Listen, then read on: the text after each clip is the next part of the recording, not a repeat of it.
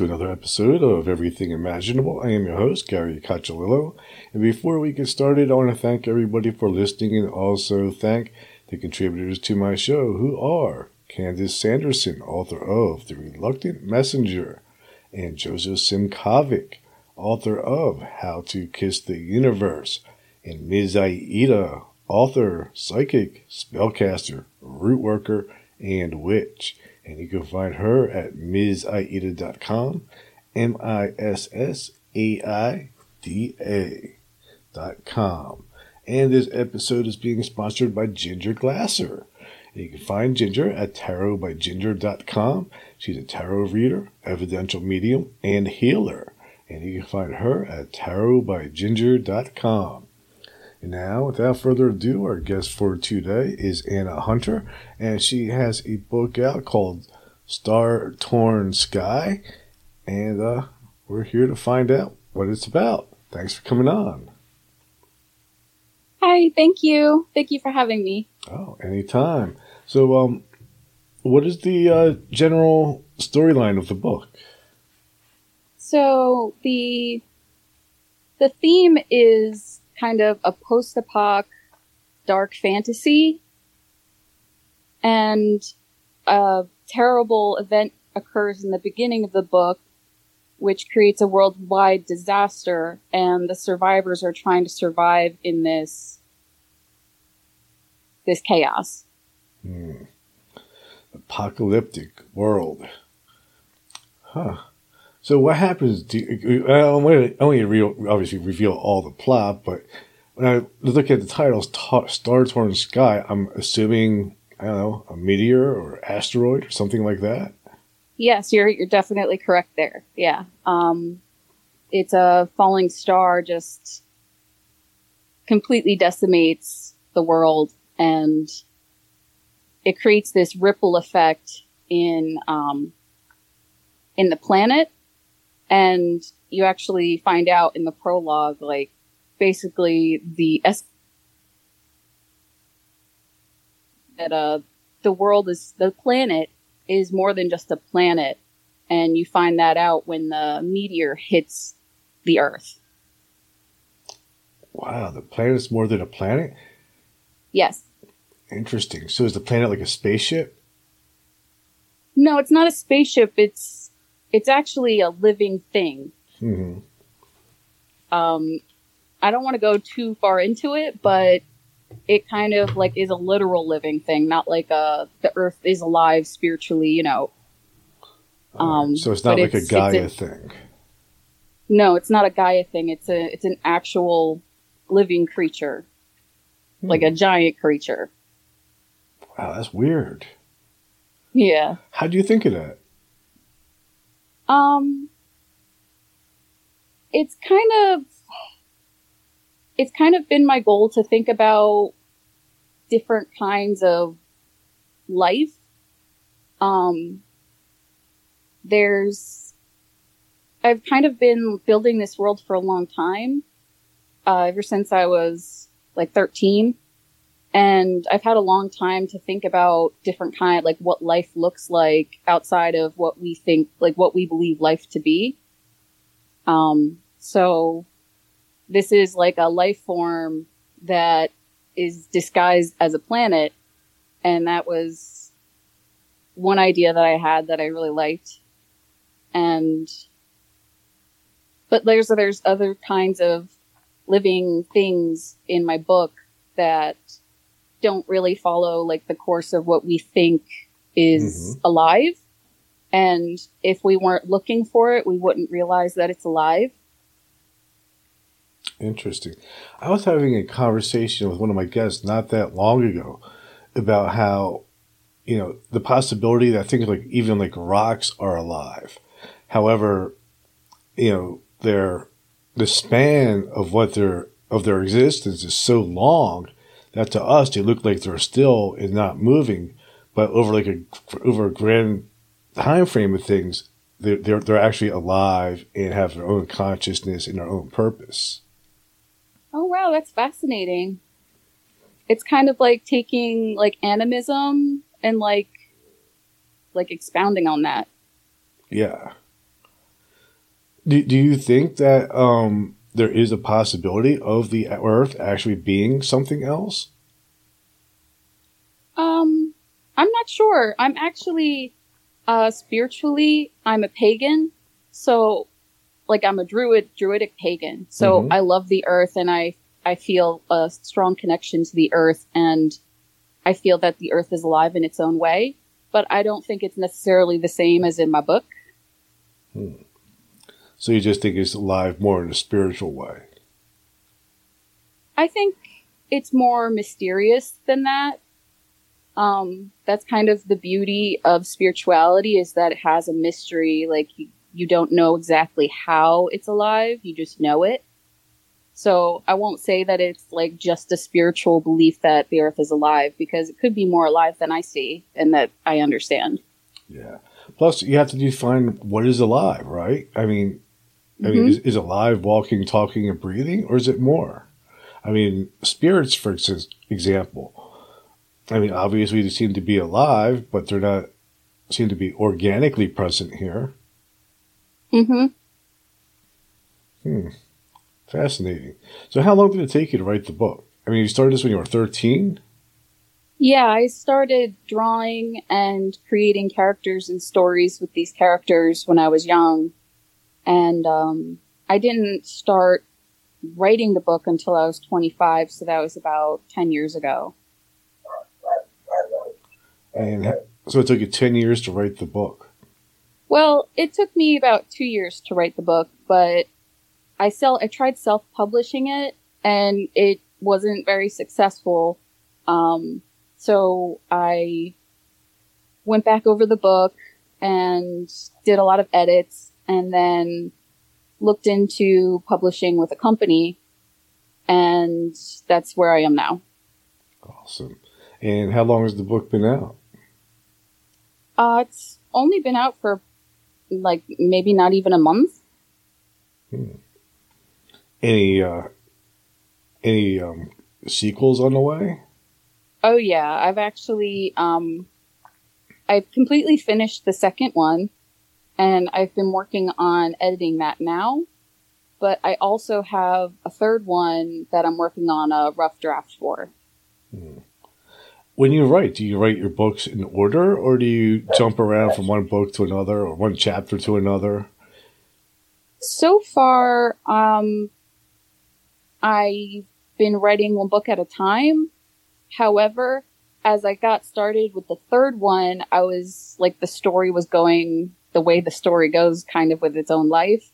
And then I was thinking of things to add to the second book to make more continuity between the books. So it's kind of a little bit of a little bit of both. Yeah. How about the character development? How did you do that? Did you take people from your regular life and turn them into characters and just change the names? At first, when I was young, I did that. Um, the kind of like the first characters I started with were like me and my friends. Um, when I was 13, my best friend died in a sudden and unexpected accident. So I started drawing like her and my group of friends and kind of writing stories about things that we'd be doing if she was still alive. And it was kind of like a way for me to cope. And from there, the stories got more mature as I, as I aged and the characters took on their entire, like, like a completely new life from where they started. And they've evolved with me. Right. Yeah, well, your characters have to evolve. When you came up with the post-apocalyptic theme, especially it was like a, something hitting the Earth, did you do happen to go back and do research when you know when it actually did happen with like the dinosaurs? I I did do research, uh, a lot of research for that because I wanted it to be as accurate as possible. I um, did research on what happens when meteors hit the Earth, um, what happens when uh, what happens to the debris to the Earth underneath it. It vaporizes. Um, if it hits the ocean, the water completely vaporizes into steam. I also did research on volcanic events to see like like you know, any kind of volcanic smog, uh, lava. There's lava when, when this all goes down in my book, which is why I was doing research with that. So, um, I didn't do research about dinosaurs, but I do love dinosaurs. Yeah. Hmm. Because it's always fascinating. Like, you know, one of the topics that comes up a lot on my podcast with so many people I cover archaeology and things like that is whether um, humans existed at that time when the earth was hit and somehow actually survived it, but there's no record because everything else was destroyed. And um, if that happens in your book, how did humans actually survive the event? Well, um, that's a good question. Um, in this story, there are magical guardians. Um, there are mythological beasts, basically, mm-hmm. that are connected to the earth and they're able, their powers help the people survive the problems that occur from the cataclysmic event. Hmm. The idea of mythological beasts to me is not a far fetched idea. The fact that anything would want to save humans, though, is. Because sometimes I wonder about us and what we're doing. Yes. You have a good point. The humans here, yes. Um, yeah. Do, do you cover anything about space travel in it? Like the idea of maybe after this happens, maybe the survivors would maybe consider moving to another planet? That's a good question. Um, would actually, there is actually um, hintings in the first book that beings from other worlds came there and brought life there. Mm-hmm. Um, in the book, they're uh, they're called Meriton, Winina, and Adon, and these three beings came from the sky, and they are kind of like worshipped as gods all throughout the world, and each one has like a different kind of idea or belief, and there were kind of like uh, Roman gods fight, like fought amongst each other, and there's stories of these gods fighting amongst each other, and they they created different kinds of life on the planet here, and some of them are children of these beings, and because the beings were fighting, those their children also fight each other. So it's it's complicated. No, it's interesting because I also interview people who claim to, um, they'll, they'll say that they're star seeds. So they're saying that some of their DNA is from an, an alien race and, you know, and they're here to help us. Another one that comes up a lot too is I forget what it is, but there was some kind of volcano, some town that got wiped out by a volcano. I forget where it was at. But one of the stories behind that is that just before the town was wiped out by the, a volcano, that a bunch of extraterrestrials came down and took all the people and colonized them on another planet. Hmm. That's interesting. It is. Do you think something like that would be possible? Yeah, totally. Do you believe in extraterrestrials? Yes. Hmm. I do too. I um I I believe that the world and the universe is so mysterious and complex, it's beyond our understanding.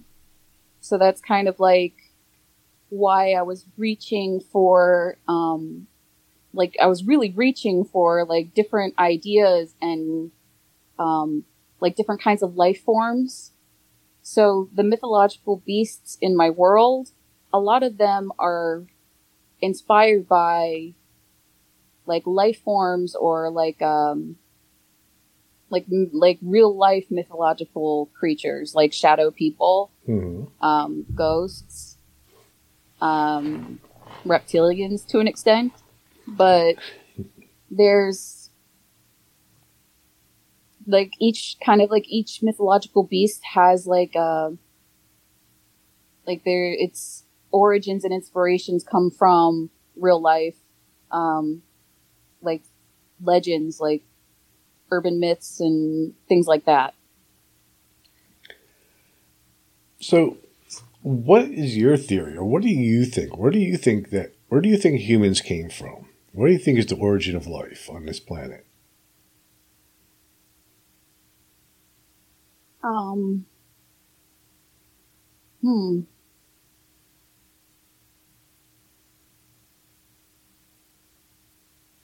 I think that sometimes I play with the idea that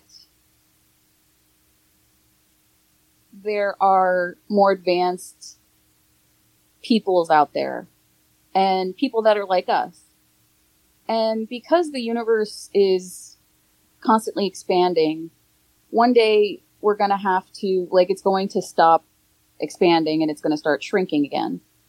And I think I it's my it's my thought that these more advanced people because they're more advanced they're further out in the universe than us because that's how time is. Um and they're coming back closer to the center of where the explosion was, which is in the past. Uh well the Big Bang theory anyway. And they might be trying to they might have planted us here to try to advance our society so that someday maybe we can find a way to survive the collapse. If that makes sense. Mm-hmm. Hmm. But It's an it's like an idea I've had. but where do you think that we came from? Do you think we evolved here, or do you think we were planted here? I think maybe maybe the building blocks were put here, kind of like seeds. Hmm. And I think that you know it's entirely possible that we're being like we were guided and helped and pruned like a garden. You know, So, so you think it was know, or, or a cross between possibly like an organic process and a hybrid hybridization? yeah, It's an interesting one. See, I even wonder sometimes if this is real. That's just a weird dream. yeah.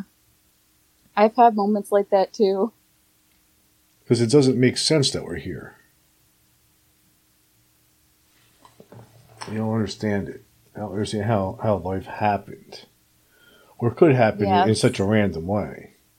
I, I don't a- I don't buy it. It has Yeah, it's one be. of those mysteries. Hmm. So during this calamity and, and, and, and like like how how do people live afterwards? Did he did he did he try to start civilization again? Do they scrap the idea of civilization and sort of just go back to, you know, living like a tribal primitive life? What happens? So the kingdom closest to the impact that will that's where the story is. It's called Datus. So it's the kingdom of Datus and it's the land of dragon people.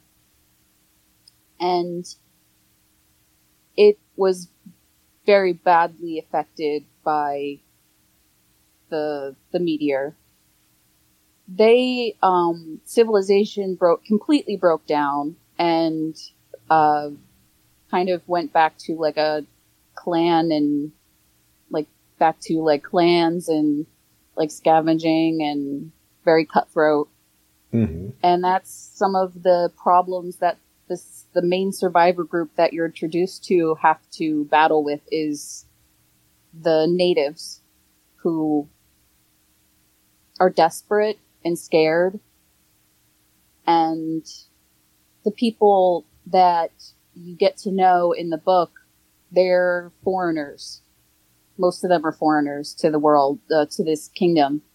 Um, and you learn more about why they're there, but um, in other places of the world, they were affected differently.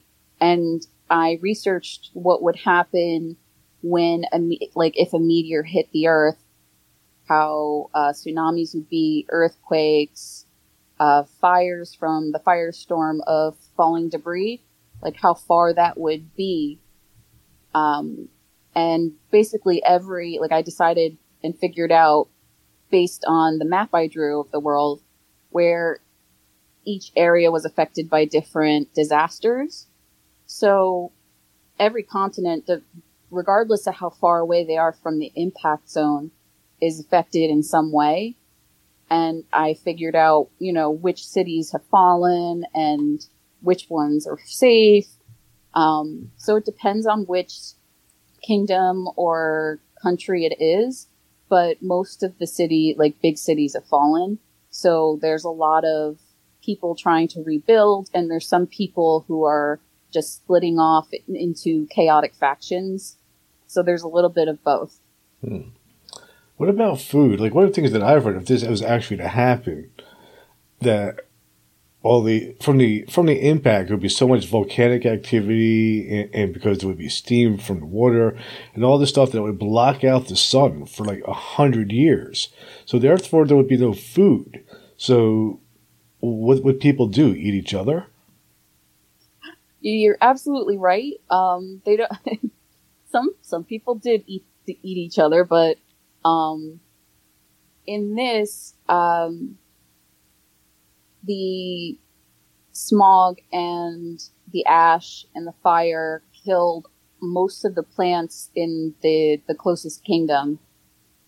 The the people struggle to find things to eat because of that. So that's also in the book. Um, they mostly scavenge people's houses for food, like anything that's preserved the ocean was also massively affected by the ash and uh, the smog. So there's a lot of dead things in the ocean. So it's difficult to find food there as well.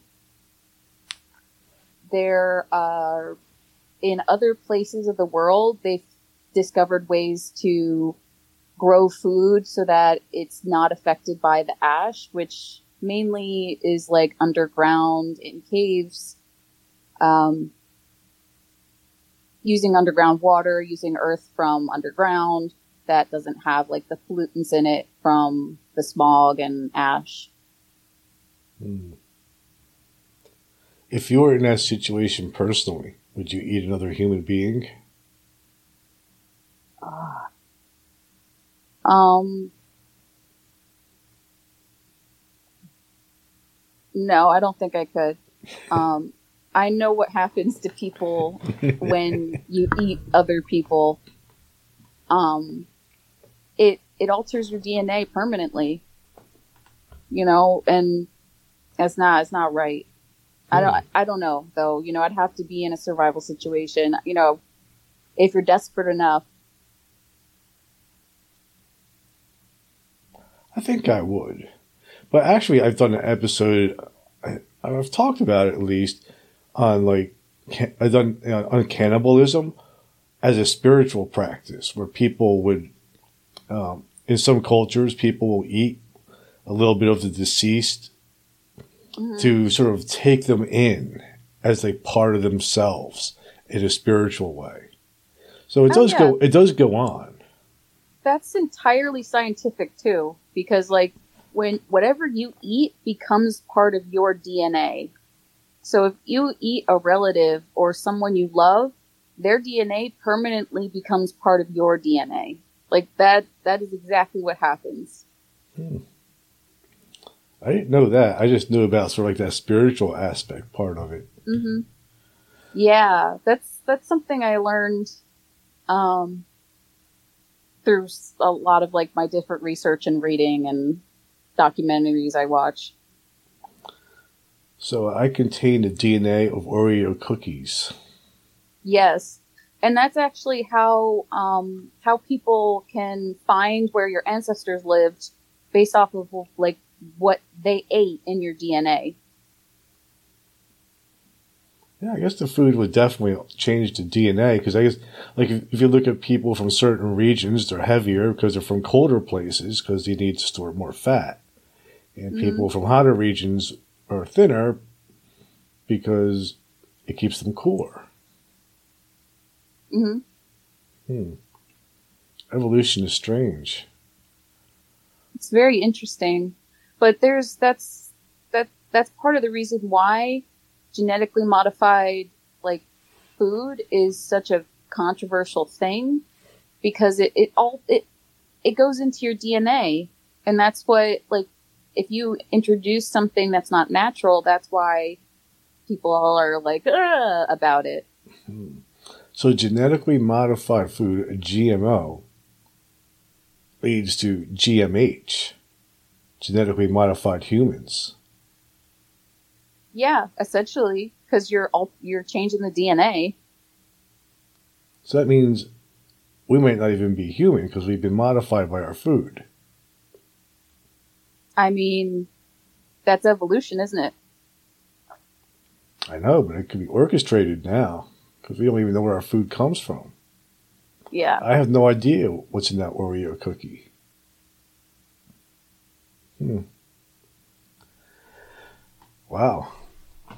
Um, so in other places of the planet, like what happens there? Like, do you have any places like that freeze over? Yes, there are two places. Well, the main the main kingdom where everything starts that gets very cold. There's also uh, three other places that get very very cold as well. There was also one of those places is already iced over, so it just gets even colder there. But the people don't even care because they, the people there are basically children of an ice dragon, so ice is their jam. Mm-hmm. So they're perfectly comfortable in the icy environment. Mm. There are other people um, who live on the land that is guarded by um, like a mother spider, and she's like the mythological creature of that area. Those people have a harder time in the frigid cold that comes to their world, like to their kingdom. Were all these creatures creatures on this planet, or is this something that humans had evolved to as a result of the catastrophe? these creatures, uh, these mythological beings, they they came first, and then like other living things came from them in a way. Mm. So like they can actually be related to these mythological creatures. Hmm. Do you think that's possible also as far as like humans go? Like when you look at like like um Egyptian texts and Sumerian texts and some of the stuff that comes from Peru, it, it they they have these, you know, gods that, that seem to be like half human, half animal, just like all the mythological creatures that are in our Greek and Roman myths. Do, do you think that stuff was actually real at one time?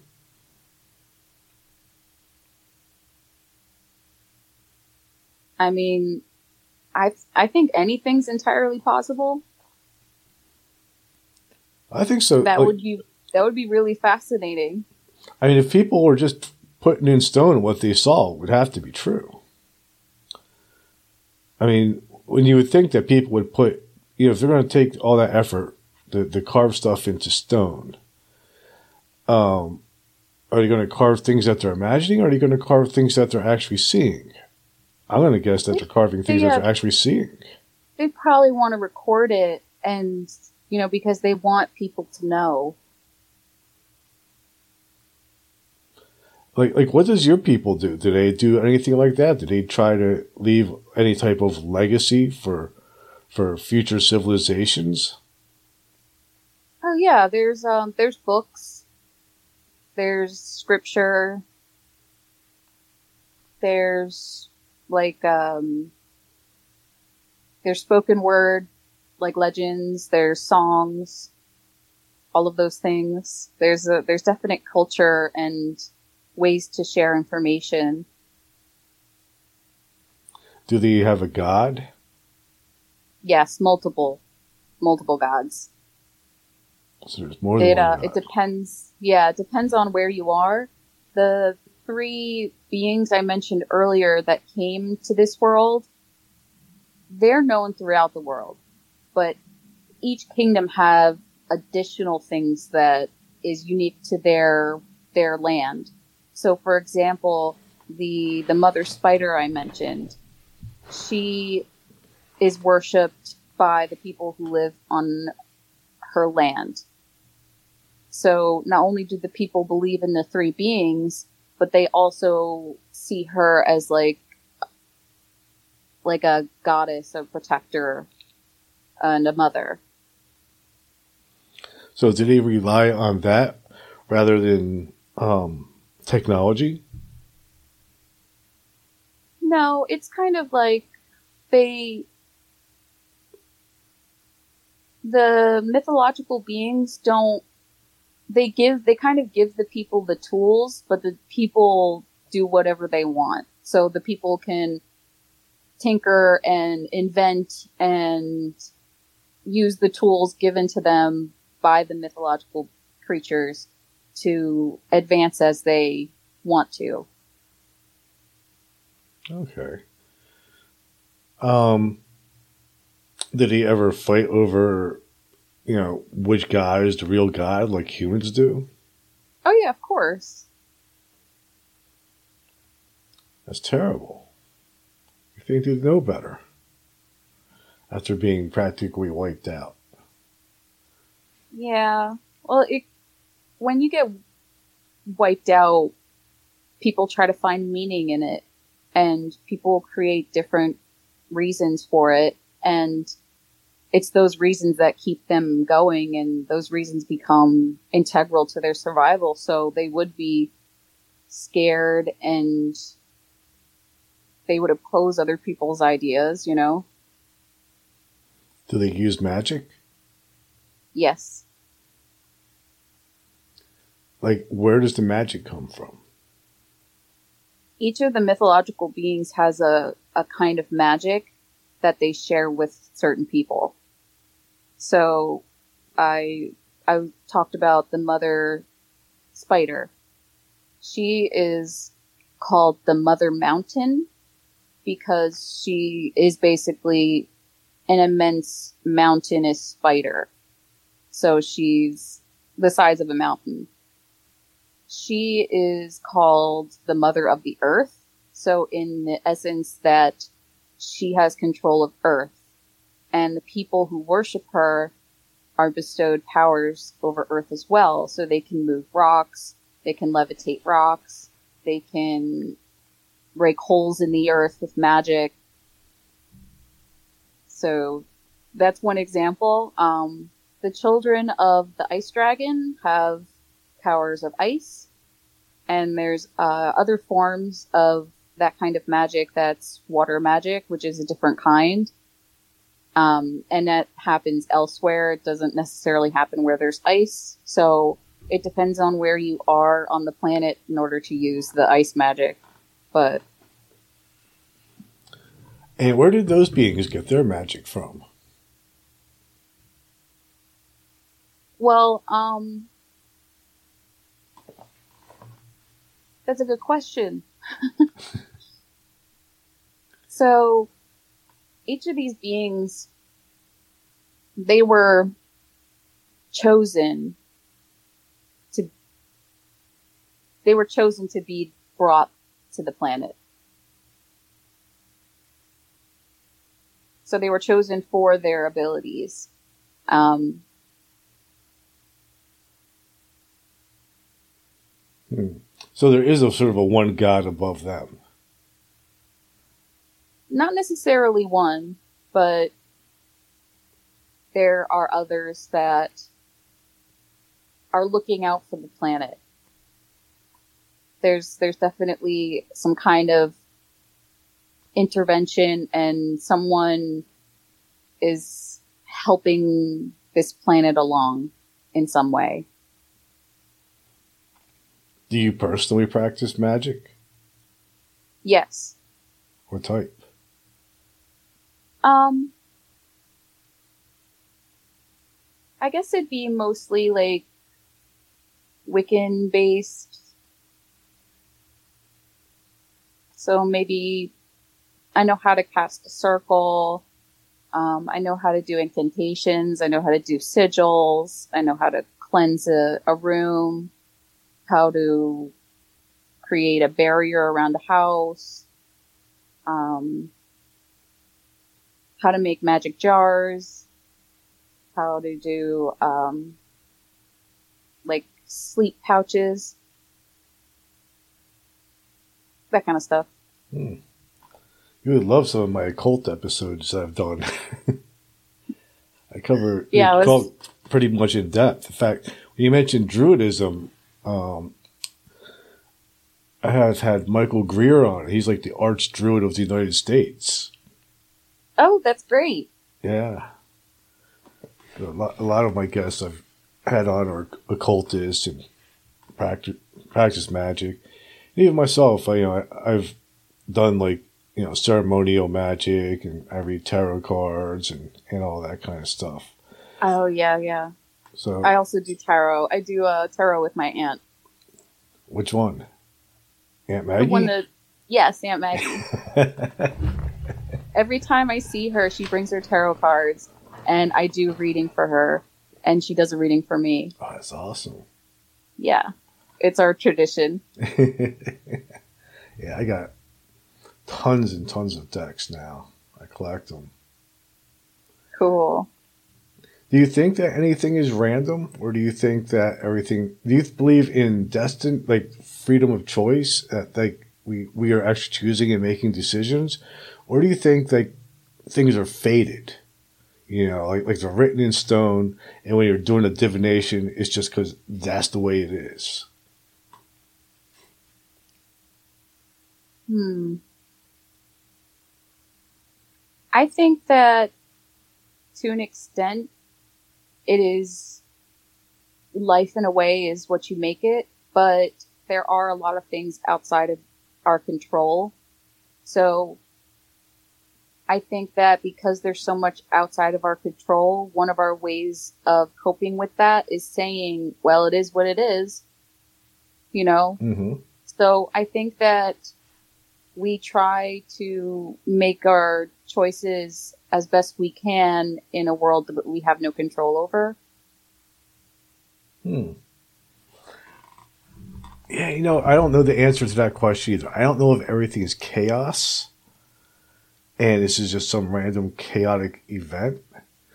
I don't know if it's been orchestrated by some form of consciousness that I don't have the ability to understand.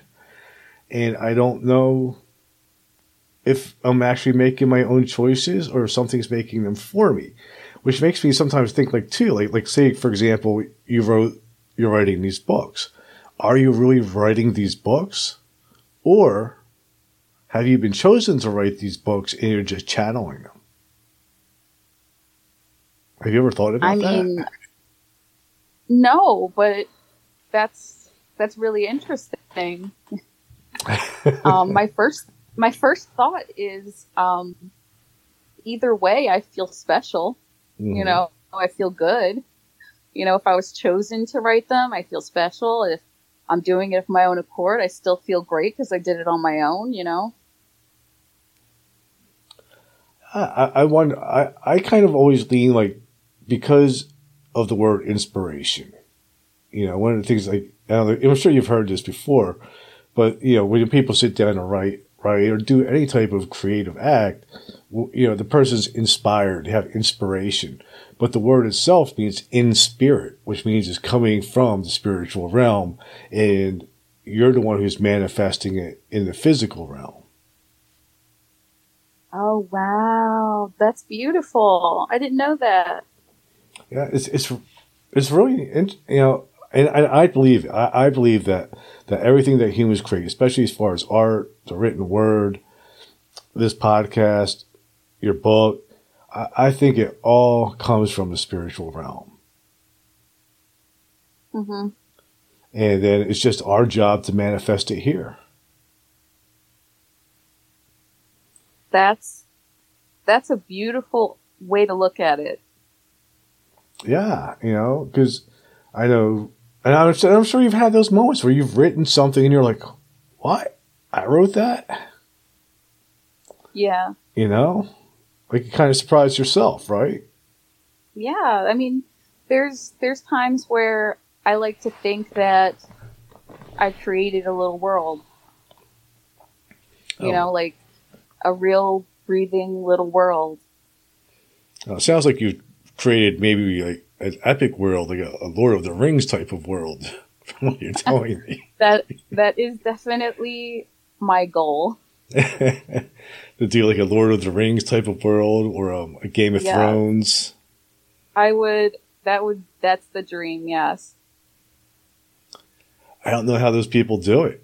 I, I mean, Lord of the, Ring, the Rings, I could follow, but you know, I mean, Tolkien kind of kept his characters together, but like the Game of Thrones stuff, I'm like, how how did that guy even think of all these characters and keep it all together in his head?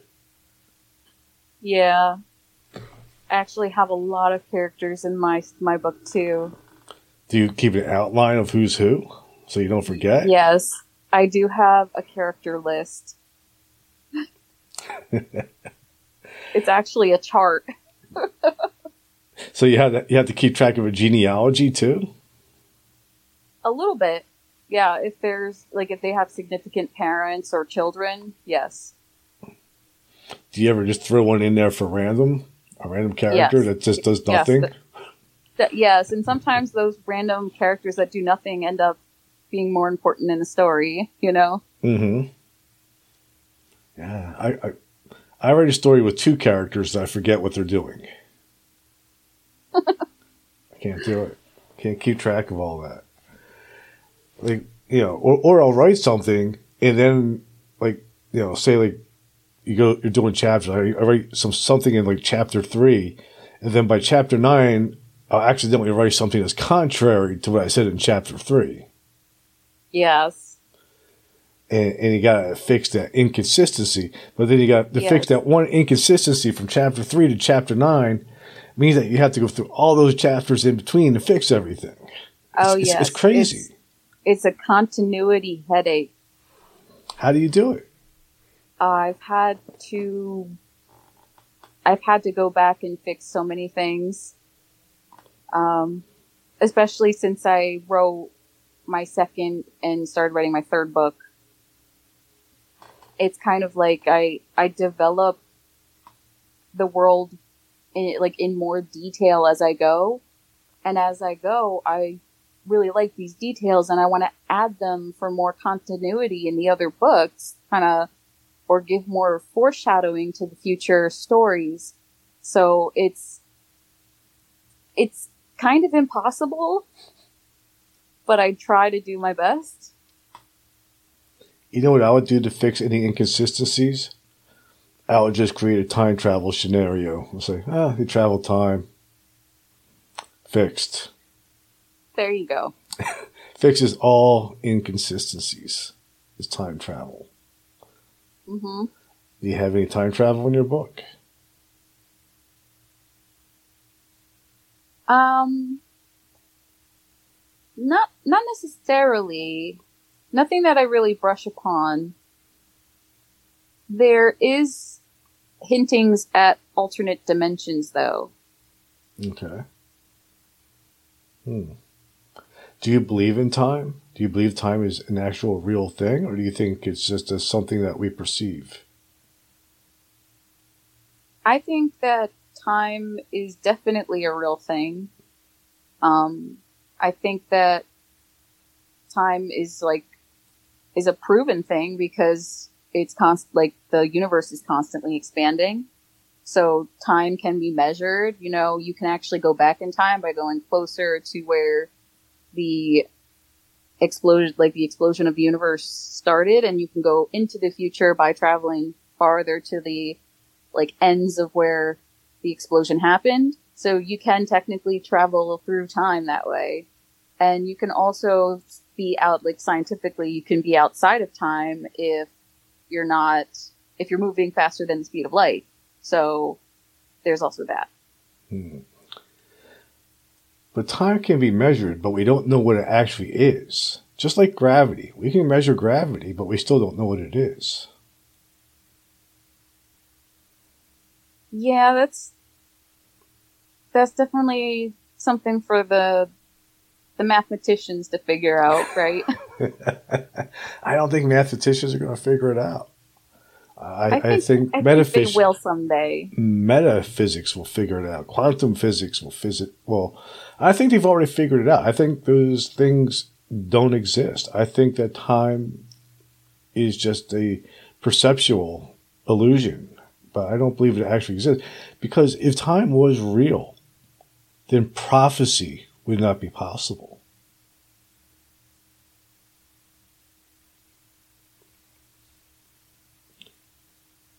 That lose you? No, no, no. Just thinking about it. Do you have any prophecies in the book? Hmm.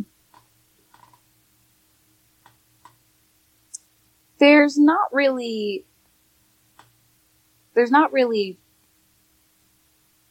Not not in the first book. No, there um, there are seers, and there's people called augurs, who get messages um, that help them and help other people, but not not so much in this in the first book. There's actually um, in the third book there. Well, actually, she comes in, and the second book she shows up. There's an augur, and she is an augur of shadow, so she can see and communicate with shadowlings, which are basically shadow people. Mm-hmm. And no one else can, like, not, not everyone can see shadow people, but she can and that's why she's called the augur of shadow. So she kind of like has prophecies from these little shadowlings and she shares these prophecies with certain people. Hmm. Shadow people. So they're like a real thing in anyway, right? Yep. Have you ever seen one? Yes. Where at? Yeah, I actually used to see them a lot when I was a child not so much anymore, but uh, they used to scare me a lot. But when I got older and I learned um, more about shadow people, I understood that like it was an actual real thing, and I wasn't as scared anymore. I think that shadow people are something. You know, I think our dimension and other dimensions cross, and I think that's where why we're able to see them. I think they're like some other things in other dimensions, just minding their own business, doing their own thing, and mm-hmm. at certain points, our dimensions kind of clash, and we're able to see them. And probably to them, we probably look like shadow people to them. Yeah, that's entirely possible.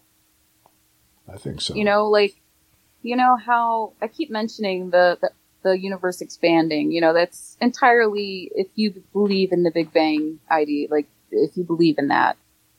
But, um, you know, every time, you know, there could be, there could be life on other planets and we could be passing a point in the universe where there was a life right there at that time just moved out of the way because the universe is expanding. So we could be following the path and seeing the mirage or or the like electro whatever electromagnetic field of a living being that was just there like seconds ago. It's possible. I never thought Sorry, it's like some crazy shit right there. That is cool. That's really cool. I've never heard that one before. That's really interesting. So, since you read tarot cards and do magic, do you consider yourself to be psychic also? Um, sometimes it. I mostly have like prophetic dreams. I've had two big prophetic dreams. What were they? Um, Can you tell them? Yeah. Um, one was about when I was when I was thirteen. My best friend died. I had a dream about her, and she was on. Uh, and this was the day before I found out that she passed away. I was visiting my dad, and I remember the dream was she was on a quad with a boy and she was driving this quad through a field and it was a field of sunflowers. And i thought it was really weird and i told my dad about it when i woke up like oh i had this dream. And he was like yeah that is weird. And then when i when i went home i got a call from my friend um, one of our from one of our group of friends, and she told me that that my friend had passed, a friend had passed away, and it took a little bit um, after the shock of that. I found out how she died, and I was just I was in shock because she had died in a quad accident. She was driving a quad without a helmet on, and her little cousin was on the quad with her sitting behind her. That's and tragic. yeah, and she hit a tree and she hit her head and her cousin broke his arm and she was airlifted to a hospital and I and from from what I know she passed away in a helicopter on the way there. And this was like, like how far was your dream between your dream? How much time was between your t- that time that you had to dream and the actual incident?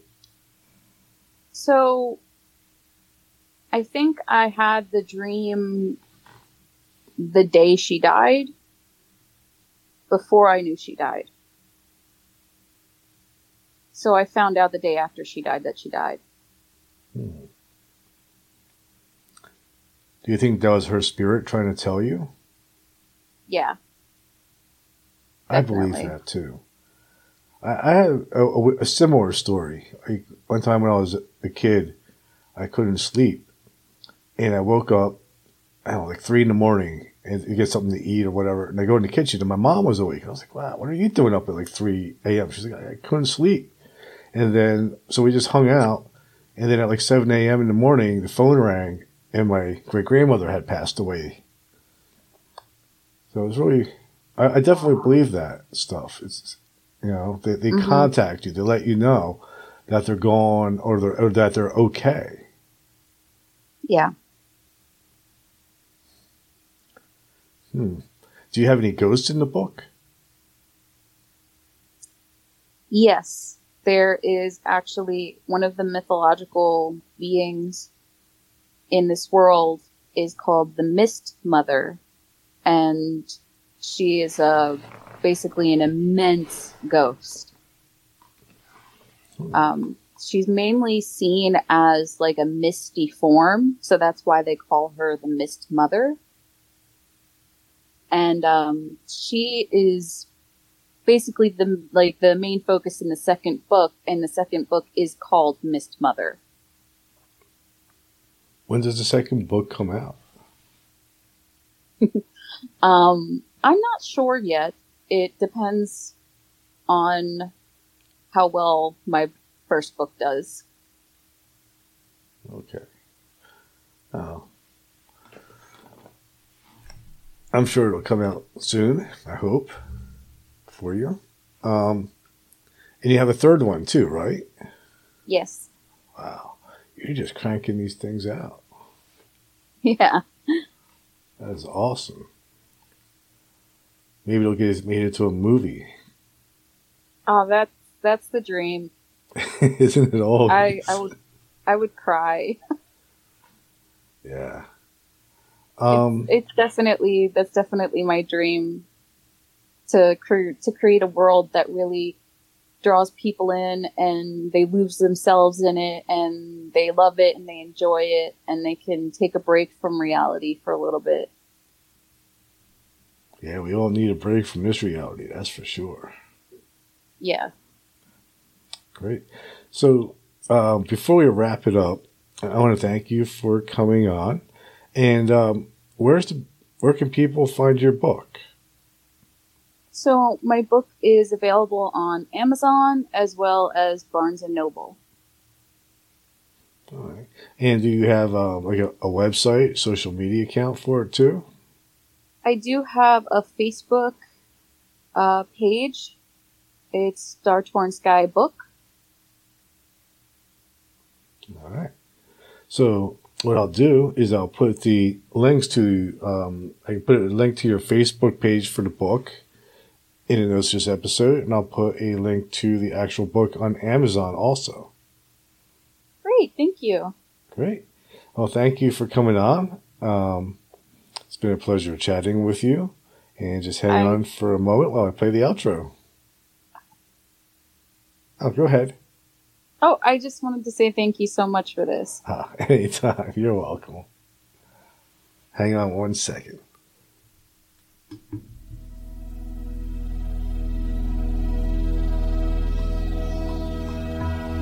Thank you for listening to Everything Imaginable. You can reach Gary at everythingimaginable2020.com or message him at everythingimaginable2020 at gmail.com. He's also on Facebook, Twitter, Instagram, and LinkedIn. You can buy t-shirts, coffee mugs, and other merchandise to support the cost of producing this podcast. Click on the merchandise link at the top of this page, www.everythingimaginable2020.com. You can also buy the book Enlightenment Guaranteed. It's the only book on Zen that you'll ever need. You can find it on Amazon and it will change your life. Because remember, everything that it says was first imagined. Loved what you listened to today, don't forget to rate, review, subscribe, and share. Again, thank you for listening to Everything Imaginable with Gary Cochilio.